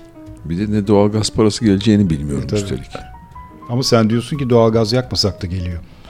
E de- Şimdi Peşin doğalgaz alıyorlar. yakmasan da, elektriği kullanmasan da, suyu kullanmasan da ya böyle bir şey var mı? Ee, insan hakları e, seyahat özgürlüğüne aykırı bir durum var. Köprünün bir tarafından geçiyorsun, öbür tarafından tekrar dönüşün bir daha parayla. Evet. Bu bir kere inanılmaz bir şey. Ee, kimdi o bir tane bir deli vardı köprünün ortasından para toplayan. Deli Dumrul. Deli dumrul. Deli Dumrul. O bile ortasından bir kere alıyormuş. Şimdi iki kere veriyoruz ortasından. İşte ada muamelesi yapmak lazım. Ee, bir giderken para ödüyorsun. Nasıl olsa dönmek zorundasın. Evet. Şimdi e, dolayısıyla bu motor işine bir girelim Evet. biraz. e, Ben 2012 yılında ya tabii motosiklet benim e, hayatıma çok önceden girdi. E, önce e, bir vasıta olarak girdi aslında. E, bir yerden bir yere götüren bir araç olarak girdi. Sonra gerçekten hayatımın bir parçası, parçası haline geldi. Yani bütün tatillerimi motosikletle yapmak haricinde bir alternatif düşünemez oldum. Öyle girdi ve ondan sonraki dostluklarımı ve arkadaşlarımı da çok belirledi. Yani en yakın dostlarım ve arkadaşlarım motosikletle birlikte seyahat ettim. her şey dahil mi? Ee, her şey dahil değil. Biz e, Motor da herkese dahil. motor dahil. motor da dahil. Ee, öyle bir hayatıma girince e, Levent'teki dükkanı e, yapma ihtiyacı duydum ama artık ben 2012 yılında e, eğlence sektöründe olmak istemediğim için e, bir karar almıştım. Ben dedim eğlence üretmeyeceğim artık sohbet üreteceğim dedim ve e, lokal pub kıvamında böyle bir mahalle barı açmak istedim. Yani daha sakin, uğraşmayayım, çok yorulmayayım. Ee, kendimce, e, kendi arkadaşlarımla birlikte oturabildiğim bir yer olsun istedim. Dördüncü Levent'teki e, şu an Cool Junior'ın olduğu yeri e, 1 Şubat 2012 yılında kiraladım. E, küçücük bir dükkandı orası. Sonra pandemi yapıştı. Ee, ve o o esnaya kadar daha bir epey bir popülerleştik biz. Büyüdük yan dükkanı geçtik arka dükkana geçtik falan. Böyle daha kıvamlı bir e, lokal pub olduk. İyi mutfağı olan e, bir gastropub kıvamına girdik. Müşterilerimizin işte yüzde altmışını e, beyaz yakalılar plaza çalışanları oluşturuyordu. Hem öğlen servisi olsun hem akşam iş çıkışı olsun Sabancı Kulelerinin giriş kapısının giriş- oradayız. sok- Dördüncü sokağında, çarşı evet. içerisinde. Cool Junior. E, tabii Cool'un ruhu devam ediyordu orada. Yani gene 80'ler 90'lar çalıyoruz, New Wave çalıyoruz. Belki Türkiye'deki en çok Depeche Mode çalan dükkanız hala. E, çünkü müziği o ruhla devam ettiğimiz için. Ama tabii e, tematik olarak e, adı Cool'du. Bir gastropub'dı ama içerisi biraz motosiklet aksesuarlarından oluşan bir e, bar haline dönüştü. Bence bu konuda en iyilerden bir tanesi. E, genel olarak örnekleme yaparsak. Tabii %60 plaza çalışanı beyaz yakalılar, %30 e, civarı, %20 civarı bölgede oturan müdavimlerimiz ve %10, %20 civarı da motosiklet kullanıcısı arkadaşlarımızdan oluşuyordu işletmemiz. Tabii işletmeciliğin püf noktası e, bir arada olmaktan rahatsız olmayan insanları bir ara getirerek elde ediyorsunuz. E, bunu da bir duruş sergileyerek yapmanız lazım. İşte fiyatınız, e, çaldığınız müzik, kapıdan girdiğiniz anda yarattığınız ambiyans hepsi bir arada olması lazım. Tabii lokal pub olunca da 10 yıl öncesinden bugüne kadar orada olmasından mutlu olduğumuz e, misafirlerimizi ve müşterilerimize biraz daha ilgi gösterdik. E, ayrımcılık yapmadan kesinlikle e, olmasa da olur dediklerimize biraz daha mesafeli durduk. Böylelikle birbirinden rahatsız olmayan bir kitle oluşturduk. Çok güzel. Vallahi biz bile e, buradan Ersun Bayraktaroğlu ve Fuat Cimok'un kulakları çınlasın. E, dediler ki dördüncü Levent'te bir bab var ve bizim oraya gitmemiz lazım. Bira içeceğiz.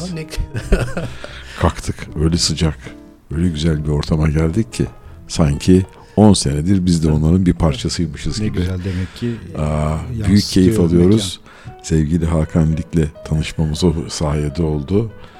Yani senelerdir sanki birbirimizi evet. tanıdığımız bir yere girmiş gibi olduk. Hmm, buradan tavsiye ederim insanlara hakikaten reklamsa dibine kadar reklam yapıyorum. Çok teşekkür ederim. Ya, e, bu sana özel bir şey değil sadece söylediğim. Fakat hakikaten böyle sanki senelerdir girdiğimiz ve bizim çok iyi bildiğimiz bir yere gidiyormuş gibi. O kadar sıcak. O kadar azaldı ki keyifli mekanların sayısı maalesef. Maalesef, maalesef. yani e, şey e, oldu ne yazık ki e, böyle bistro tarzına döndü. Yani teenage'lerin, gençlerin evet. de gittiği böyle ya nargileci oldu ya bistro evet, oldu. Aynen. Böyle ruhu ve enerjisi ruhu olan olmayan. pub evet. çok azaldı. Bizim e, yapmak istediğimiz aslında biz kendimiz de evde oturur gibi oturuyoruz orada. Yani e, kimseyi rahatsız evde ne kadar rahatsak orada da o şekilde davranıyoruz. Gelenlerin de bir süre sonra öyle hissettiğini anlıyoruz biz. Yani öyle hissediyorsun inanılmaz. Şey çok önemli. Gittiğin yerde seninle aynı lisanı paylaştığın, aynı şeyi paylaştığın insanlarla bir arada olmanın keyfi. Ya bu çok önemli çok bir şey yani. Doğru. Çünkü bugün bir restorana kalkıyorsun gidiyorsun. Parayı sonradan bulmuş, görgülü, görgüsüz bir sürü insanla sokağa adımını attığın anda bunlarla aynı ortamı paylaşmak zorundasın. Burası böyle bir kurtarılmış bölge gibi gidiyorsun. Hakikaten seninle aynı lisanı konuşan, aynı kafada olan, aynı göz temasında olduğun insanların olduğu, kendini evindeymiş gibi hissettiğin bir yer. Çok güzel. Ee, çok e, bazen teşekkür ederim. Enteresan oluyor. E, artık müdavim olarak hissedenler e, çok kalabalık olduğu zaman yeni gelenlere kalkıp yer veriyor. Müşteri müşteriye ver, yer veriyor. Siz buyurun oturun biz ayakta bekleriz diyorlar. Zaten burası bizim. çok iyi. evet, evet, süper süper. Valla ben de New Wave çok meraklı biri olarak hani DJ'iniz bir gün işe gelmezse ha, seve seve bir, bir akşam çok çok isteriz. Gönüllü olabilirim. Aa, ve dükkanın karşısında bir tane bir park var. Yeşillik falan var. Ama asıl güzel tarafı dükkanın tam karşısında kaldırımın üzerinde gözünü alamadığın yan yana dizilmiş bir sürü motosiklet motosikletler var. var. Evet. Ee, şey diyorum ben e, yani şimdi tabii ki biz Sabancı Kulelerin hemen dibindeyiz. E, onun yarattığı bir güven ortamı var. E, Sabancı Kulelerinin güvenlik çemberinin içinde kalıyoruz diyorum ben.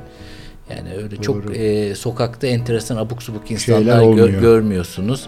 Karşınızda bir park var, yemyeşil, işte güzel motosikletler var. Bazen diyorum ki ya insan burada oturduğu zaman zannediyor ki ben ne güzel bir ülkede yaşıyorum. Keşke her yer öyle olsa. Keşke her yer, her öyle olsa. olsa. Evet, her mahallede böyle bir şey olsa. Ne yapalım bir parça Parçaya arasına. gidelim. Evet. E, Sasi. Evet, Kurt Elling ve Charlie Hunter'dan dinliyoruz. Yine keyifli bir parça bizi bekliyor. Harika.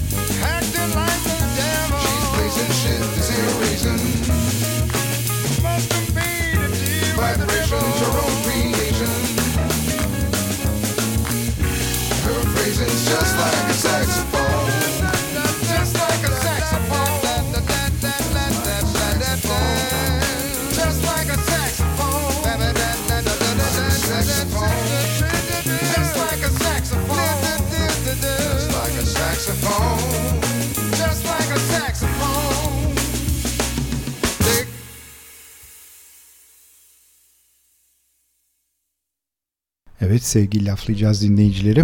Maalesef yine yavaş yavaş keyifli bir programın e, sonuna doğru ilerliyoruz. E, birçok konudan e, bahsetti sevgili Hakan ama ben de bir tatlı su motorcusu olarak birazcık daha motor konularından bahsedelim isterim.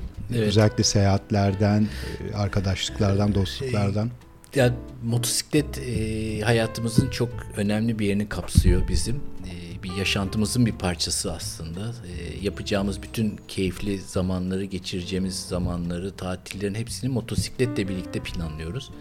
Ve bu planlamaların birçoğu da e, Cool Junior'da oluyor. Yani öyle kışın e, soğuk, yağmurlu ve karlı günlerde oturup haritaları açıp e, baharda, yazın e, ve sonbaharda yapacağımız gezileri planlıyoruz. Üzerinde çalışıyoruz. Çok güzel e, çok değerli e, hocalar geliyor e, işletmemize. Onlarla beraber sohbetlerimiz oluyor. Onların öğrencileri oluyor.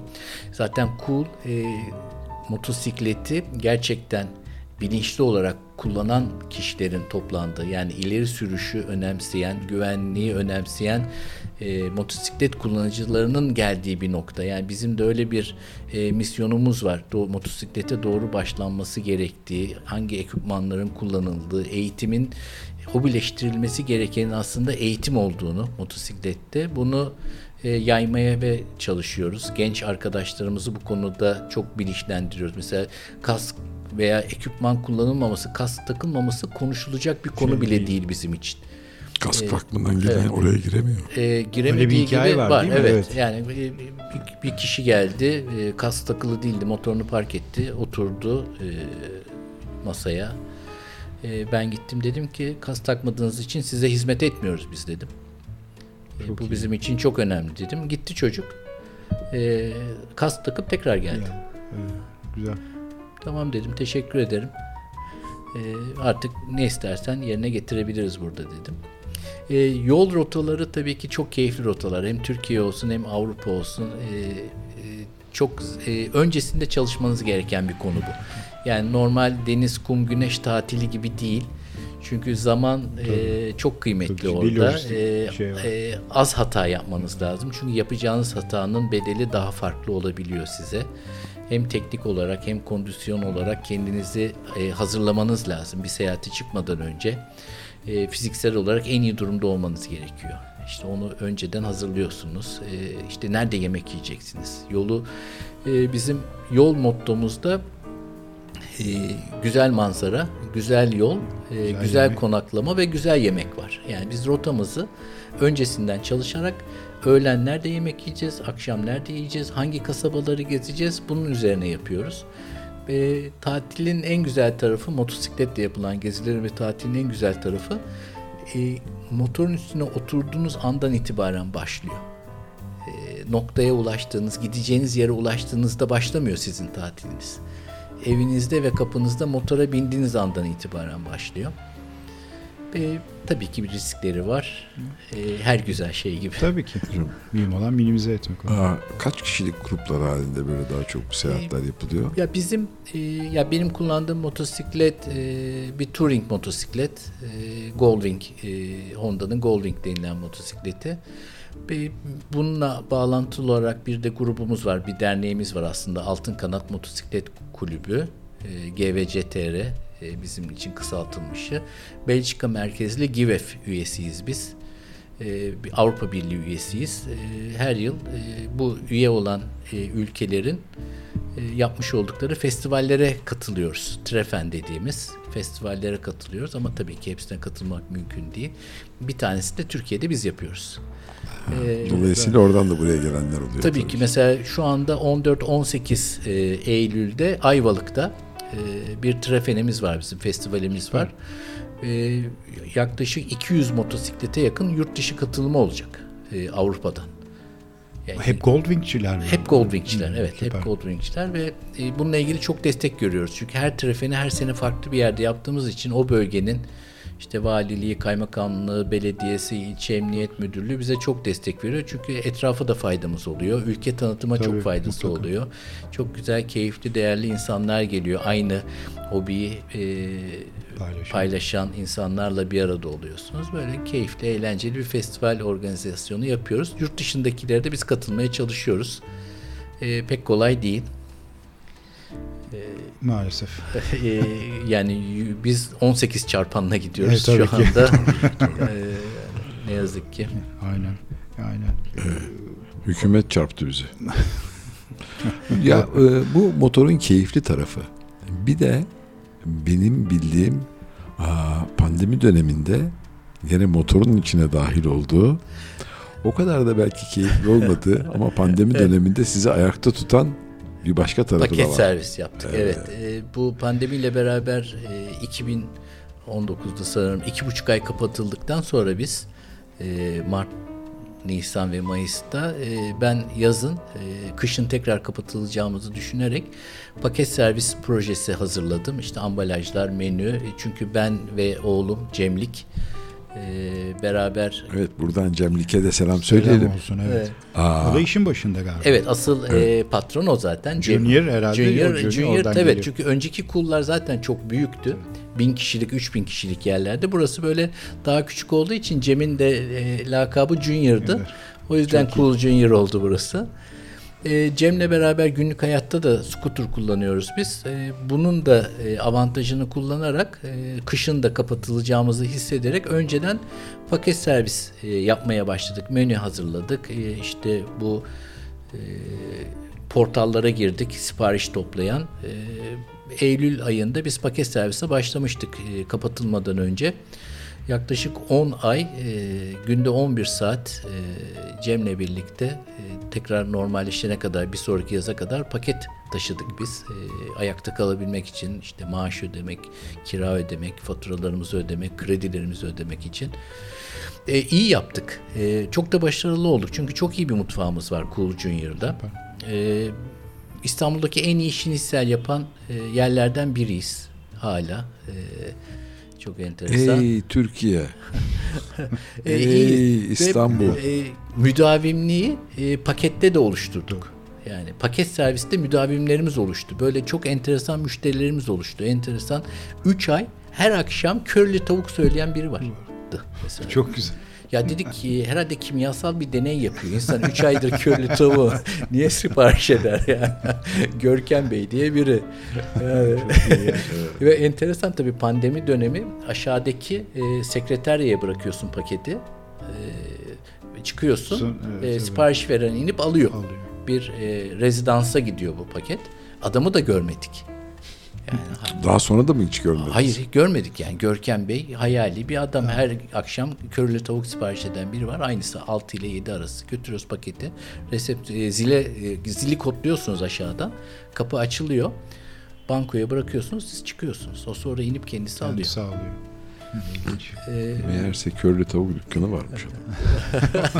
o da bizden alıp satıyor. Alıp satıyormuş evet. E, paket servis çok zor. Yani Mutlaka, hele evet, İstanbul gibi bir e, metropolde e, trafik var, yağmur var. Evet, tabii. e, çok riskli, yani çok tehlikeli bir şey. E, günde 11 saat trafikte kalıyorsunuz. E, navigasyon kullanıyorsunuz, adresleri öğrenmeye çalışıyorsunuz. Bir süre sonra navigasyona bak, adrese bak, tabelaya bak. E, gittiğiniz yer e, asansör olmuyor, 5 kat merdiven çıkıyorsunuz. E, son, Nefes son, nefese, son, son son nefese. nefesinizle paketi teslim edip afiyet olsun diyorsunuz. Çok zor. Hakikaten çok zor bir iş. Ondan sonra yani 10 ay civarında günde 11 saat e, Cem'le beraber yaptık. E, tabii ki yardımcılarımız oldu. E, biz de beraber çalışan e, bu şekilde ayakta kaldık. Vallahi e, buradan şu çıkıyor ki hiçbir şey kolay değil. Çalışmadan evet. bir şeyin iyisini yapmak kolay değil. Ama ben daha zorunu söyleyeyim. Bunun devamlılığını sağlamak. Sağlamak tabii ki. E, istikrar çok zor. Yani e, zaten yeme içme sektöründe global olarak zor. Yani sadece Türkiye'de değil. Her yeni açılan işletmelerin e, hizmet sektöründeki yüzde 85'i ilk 3 senede kapanıyor, ne yazık ki. Yani böyle bir istatistik var. Hele bizim ülkemizde e, popülerleşmek çok kolay.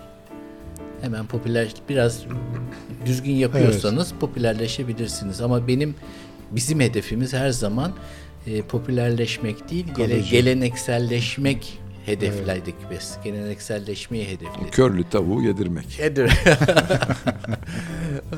Ee, şey e, nihayet e, 1 Temmuz 2021'de paket servisi bitirdik. Bitti. Umarım bir daha yapmayız. İnşallah bir daha evet. Ee, yalnız ihtiyaç çok şey aldık.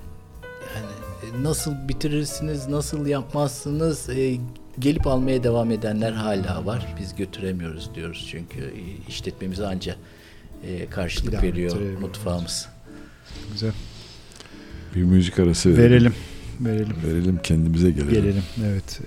Ee, Sylvain Riflet ve John e, Irabason'dan geliyor. Birds Lament. Dinliyoruz.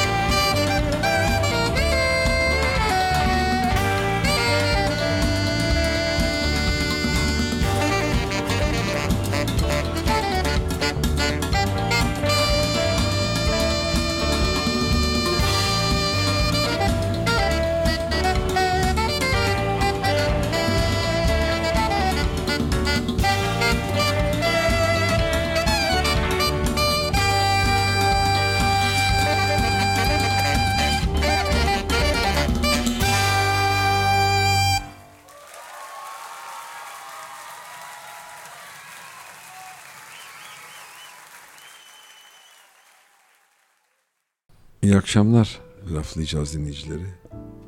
Hakan Lik'i misafir ettik. Hayatta bazı şeylerin hiç kolay olmadığını, tabii ki tesadüflerin olduğunu ama bu tesadüflerin de iyi değerlendirmelerle olduğunu. Ee, hep gençlere şunu söylüyoruz. Okuduğunuz okulun eğitimin haricinde mutlaka bir hobiniz olsun ve bunun peşinde koşun. Sevdiğiniz işin peşinde koşun. O zaman başarı olacak. Sevgili Hakan da aynen sevdiği işin yelkenin rüzgarı nereden doldurduğuna göre onun peşinde koşmuş.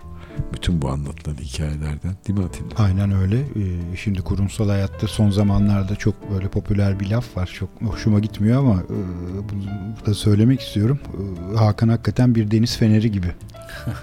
Yani hem ışıldıyorsun, e, gençlere de e, güzel mesajlar, e, hayatından dersler e, ileteceğine eminiz. İstersen birazcık onları alalım senden. Ee, yani en büyük ders bence e, hatalarımızdan ders çıkarmak. E, bu da tabii e, o hatayı yaparak o dersi çıkartabiliyoruz. Yani hatayı yapmadan ders çıkartmak mümkün değil. E, umarım en az hatayı yaparak devam eder. Bu herkes için geçerli. Başkalarının tecrübelerinden yararlanmak e, fikir olarak güzel ama e, hayatın akışında o kadar e, yapılabilir bir şey gibi gelmiyor bana. Çünkü herkesin kendine ait bir yaşantısı olduğu için başkalarının yaşadıkları ve tecrübeleri e, sana uymayabiliyor. Benim tavsiyem e, ben kendi hayatımda elde edemeyeceğim hiçbir şey istemedim. İstediğim her şeyi de elde ettim. Bu başarı olabilir, e, sevgi olabilir, e, aşk olabilir, ilişki olabilir, motosiklet olabilir, araba olabilir. Bunlarda e, mütevazi davranırsan, e, elde edebileceğini istersen mutlu olursun. Fazlasını istersen hiçbir zaman mutlu olamazsın. Evet Hakan dediğinden şunu kendime çıkartıyorum. Ufak hedefler koy. Hedeflere çabuk ulaş. Ulaşılabilir hedefler olsun bunlar. Belki bir sonra daha büyüğü olabilir. Evet ve çok enteresan keşişmeler yaşıyoruz. Yani küçük bir hedefle e, çok daha büyük bir hedefe ulaşabiliyorsun. Sana çok basit gözüken bir hedef sana inanılmaz büyük bir kapı Kapılar açabiliyor. açıyor, evet. Tesadüfen tanıdığın bir insan hayatında çok önemli biri haline gelebiliyor. Çok önemsediğin biri hayatında çok küçük bir rol oynayabiliyor. Evet çok, Çok doğru. doğru. Ee, biz geçen seneden beri e, Atilla e, programı her zaman e, Türk cazcılarıyla Evet aynen. bitiriyoruz. Evet. Bu sefer de Bu sefer de tabii bu programda da aynı e, şeyi yapacağız. E, ama e, çok çok yeni çıkmış bir albümden bir parça çalacağız bu bu akşamki kapanışta. Önder Focan'dan gelecek. Geliyor. Sevgili Önder Focan'dan gelecek. çok sevdiğim bir yemektir. Karnıyarık. Karnıyarık. Hep Aa. birlikte birazdan dinleyeceğiz. Ama e, sevgili Hakan ağzına sağlık, ayağına sağlık. Çok çok teşekkür ediyoruz. Ben Bizi teşekkür kırmadın. Ben teşekkür ederim vakit ayırdığınız için, dinlediğiniz için. Umarım dinleyiciniz için, dinleyicileriniz için keyifli bir e, zaman olacaktır. Evet. Aa, ben de kendi adıma çok teşekkür ederim. Ee, çok güzel bir dost edindim. Bir çok basit hedef gibi böyle bir bira içmeye giderek inanılmaz bir hmm, ortamda buldum kendimi. Teşekkür ederiz. Kalktın buralara kadar geldin. Yüreğine sağlık. Ben teşekkür ederim. Bu kışta artık nerede bira içeceğiz belli oldu. Evet. Cool. Cool. Hoşçakalın. İyi akşamlar, iyi haftalar. Ben